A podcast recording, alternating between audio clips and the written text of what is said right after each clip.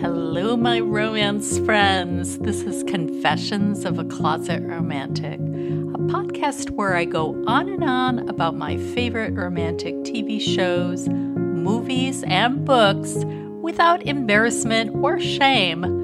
Mostly. This is Poppy, and in this episode, What I'm Learning from Romance Part 2 The People We Choose.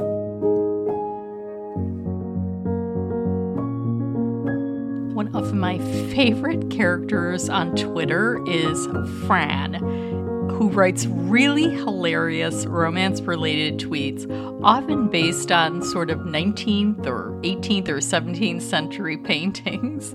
A recent one said, Gorgeous, gorgeous girls read romance novels as if they were self help books and call it therapy. Yep.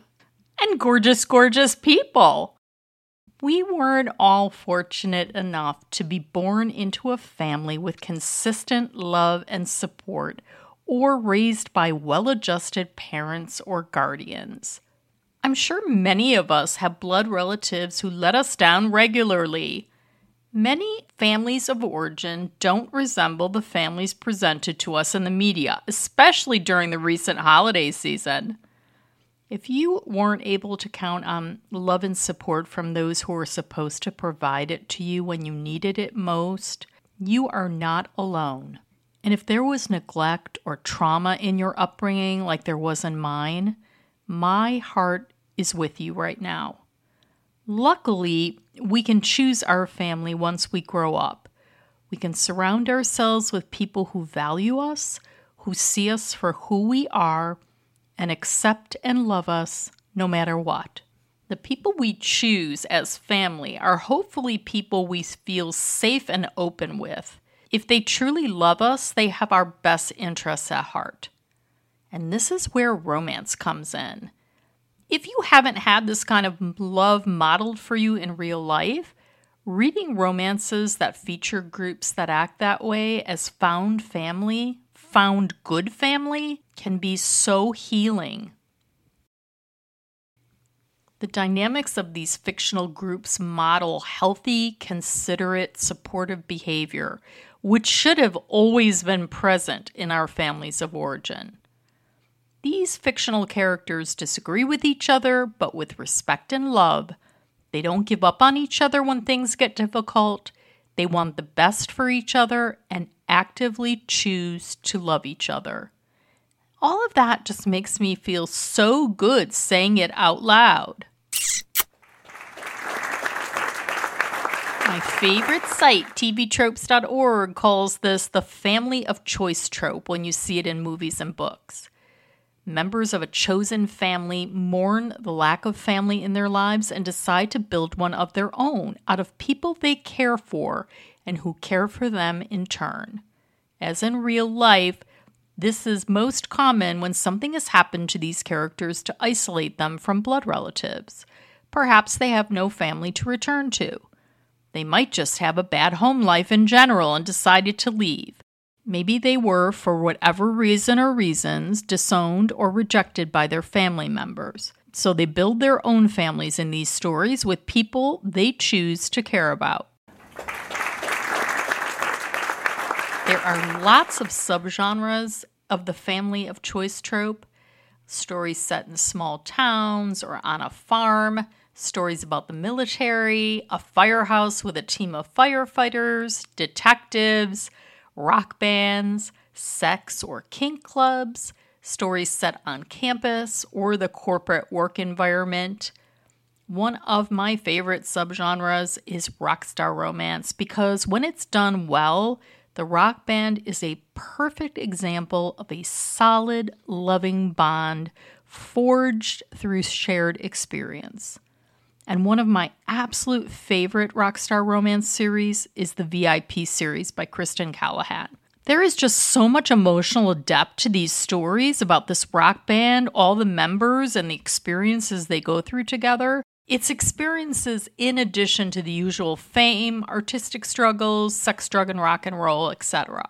When Jax, one of the band members, has a mental health crisis, they're all having the crisis. They show up together and try to figure it out together. Even though he feels isolated in his depression, they consistently remind him that he's loved and not alone. After he becomes friends with his bandmate Killian's pet sitter, she realizes she hasn't seen him for a while and pops next door to check on him. She finds him in his messy, darkened bedroom, obviously not acting like his usual cheerful self. She started to fall for him and becomes an important part of his chosen family. His thumb strokes a slow circle over the backs of our knuckles. My voice is a ghost between us. You want to know why I came looking for you? His focus intensifies. Tell me. He's still gently exploring my hand, the smooth skin along the back of it, the sensitive edges of my wrist, and between my knuckles. I feel fragile just then, like he might break me with one harsh touch or if he lets go. I don't look away. I missed you. His fingers convulse on a squeeze. I missed you too, Button. I just. He shakes his head. Don't know why I didn't respond, honestly. But I think I do, because when I'm low, I don't want to be the one seeking out company. I want someone to find me, to tell me I'm wanted, needed. And when I don't get that, I sink lower. Maybe John is different in that regard, but somehow I doubt it. I swallow hard. I thought I had this feeling that the world might be getting a little too dark, too heavy for you right now, that you might have needed a hug. My confession seems to wash over him, and he flinches, closing his eyes like he's considering turning away. I want so badly to clasp his hand hard and hold on tight, but I don't. It isn't my decision to make. His eyes are overbright when he opens them and looks at me. The pain in them takes my breath. I do, he rasps. I need. I open my arms to him. Shaking, he leans into me, his head resting on the slope of my breast, his arm wrapping low around my waist and tugging me against him. Our legs tangle as we move to get closer. John sighs, his body melding into mine and I run my hands through his hair, making nonsensical noises under my breath. Fuck, Stella. It hurts, and I don't know how. His body clenches as if he's mentally willing himself to keep it together. I know, honey. I stroke the curve where his neck meets his shoulder. Tight muscles feel like steel under the silk of his skin. He swallows audibly. It comes and goes. I'm on top of the world, then suddenly I'm not. The warmth of his breath gusts over my breast. My therapist warned me. She said it's an endurance race. You endure, you keep moving forward. But some days, Stella, some days I get so fucking tired. Then rest, I whisper. Rest with me. Let me be where you lay your head for a while. I spoke with listener Lauren about the VIP series because we both love it so much. And she talks about how Kristen Callihan gets all that emotion and intimacy into her characters and story, making it as if these characters are our found family when we're reading it her writing style is just something that sucks people in.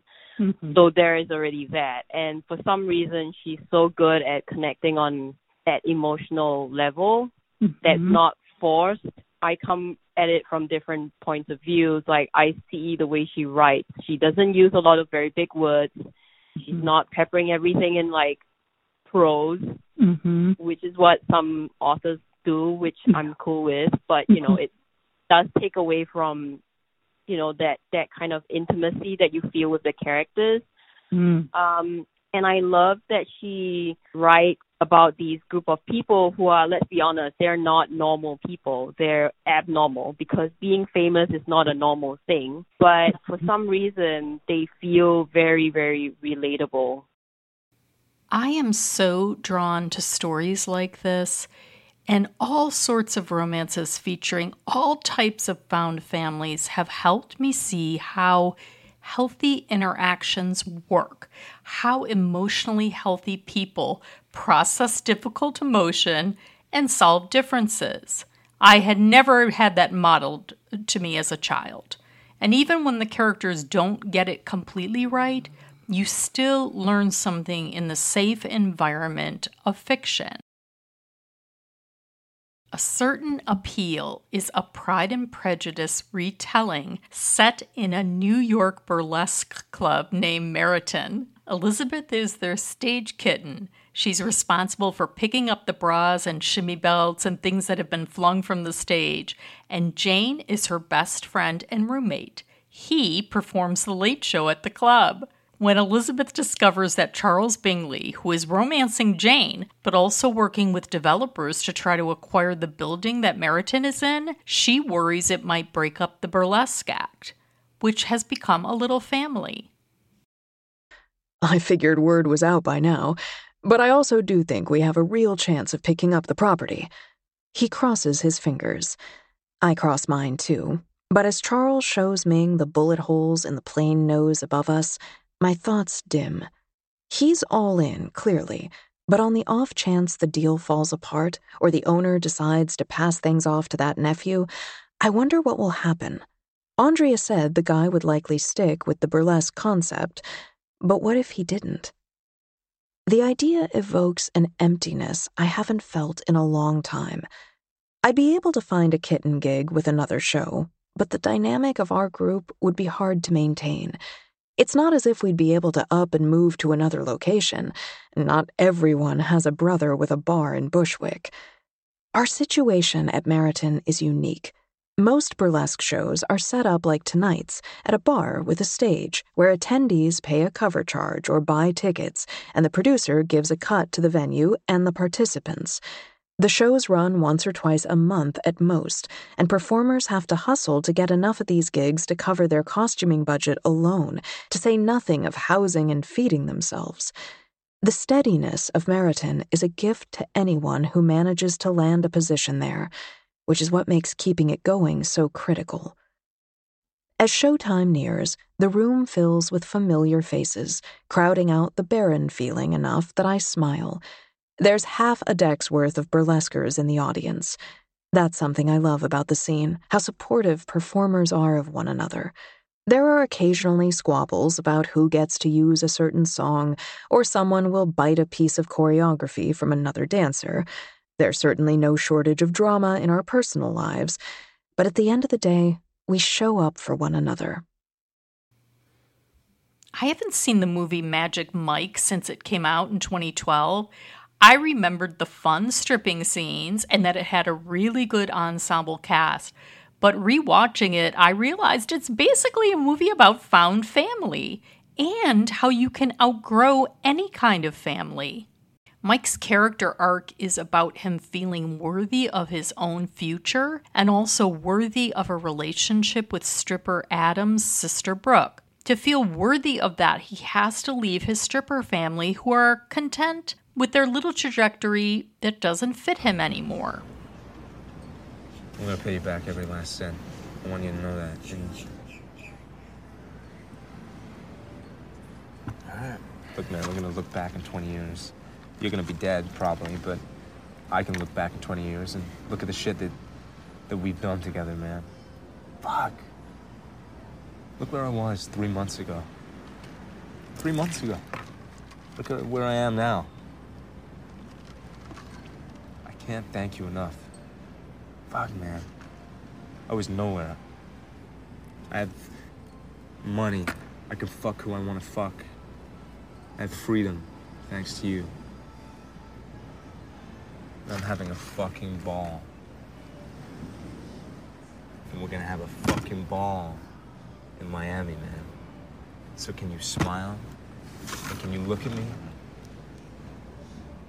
I only have one thing to say. And that is to my best friend.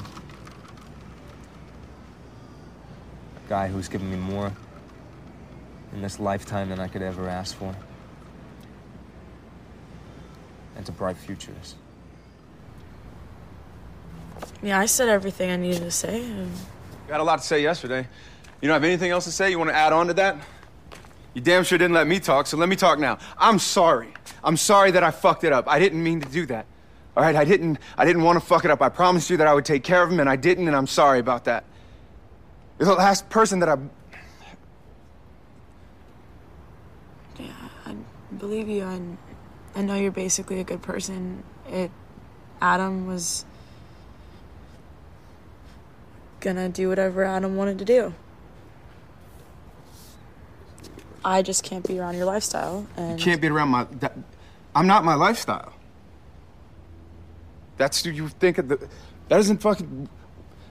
I'm not. Am I magic? Am I, my, am I Magic Mike right now talking to you? I'm not my goddamn job. That's not who. That's not what I. That's not what I do. That's I mean, it is what I do, but it's not who I am. I'm not just. That's why I want to go to Miami because I don't want to fucking be some 40 year old stripper. I want to own something. I want to actually. I've been trying to fucking this whole time try to. So you don't believe anything I'm, I'm uh, that I've said to you? You don't it, right now. Nothing. I'm just. You don't believe in any of it. Mike, I think the question is, do you believe it? I just think that Miami is going to be a bigger, badder version of this. But good, good luck to you. If you believe it, good luck to you. And Adam, too. But I'm going to be here. The movie Hustlers has a similar family of erotic dancers who decide that they've had enough with being taken advantage of in the high end club where they work. They decide to look for more power and agency in their careers. so they band together to fleece the very, very rich male clients who get off on belittling them. Their bond is as tight as the best family should be. They have each other's backs no matter how complicated their lives become. grind it out. So disgusting. We don't have to go back, do we? We have to go back? Oh, baby, your dancing days are over. Yeah. You guys, I could pay off my grandma's house. Woo! Yeah! I want to get myself a new engagement ring and drag his ass to stay in jail for a few more weeks. oh, my. Oh, yeah. To Gary. To Gary.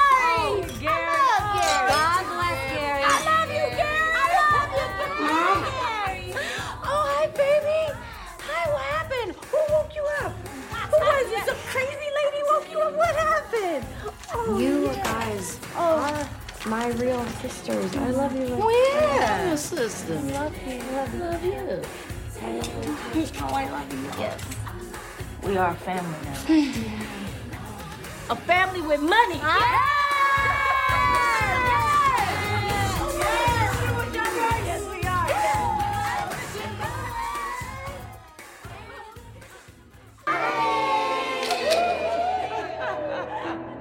God, thank you for everything that you've given us this delicious food, my new Louboutins, and for this family, my sisters. We are so blessed. Amen.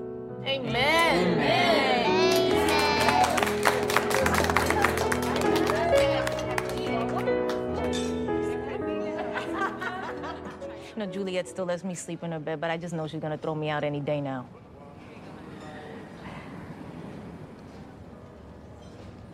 Missed you, you know that? I missed you too. Where'd you go, baby?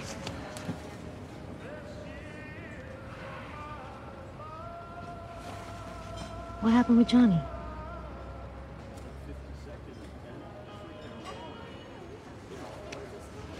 Why didn't you call me? You know that you and Lily can always stay with me and Juju. You know that. No, don't do that. Come on. No, don't do that thing. Don't do that. It's me. Hey. You remember what we were like back then? Remember? we were like fucking hurricanes, weren't we? Okay, and one of my favorite examples of family of choice trope is the showbiz or backstage theater musical or movie or book. I was a theater major, and the bonding that happens when you're in rehearsal and developing a show, it's incredible. So any movie set in this world, there are amazing classic film musicals with this trope. The granddaddy of them all is 42nd Street. And then there's the movie Footlight Parade from 1933. It stars Jimmy Cagney as a theater producer and song and dance man who's desperately trying to make money and keep theater performers from losing their jobs during the Depression because audience are now flocking to the less expensive talkies at their local movie palace. So he comes up with this idea live musical preludes to movies. This movie is full of so much drama, family bonding, and fun. Hold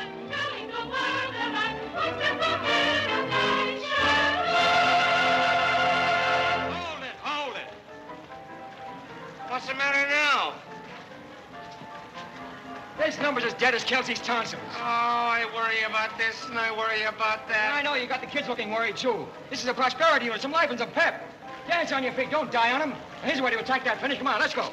Dum dum dum dum dum dum dum. Bum. You got it? Yeah. All right, then do it. I get it, but I got too much on my shoulders. It's all her fault. She gives me absolutely nothing. How can we look prosperity when he's got depression all over that pan of his? Uh, you see, Mr. Kent? See what I'm up against? Oh, I'm afraid if this keeps up, I'll have to resign. You and me both, but until we do, keep on working, will you? Come on, let's do it. All right, now, come on. Give us a pick up there. Come on. Right. That's no way to get a boy, you know. Just try to think out about it. I know the number, you know.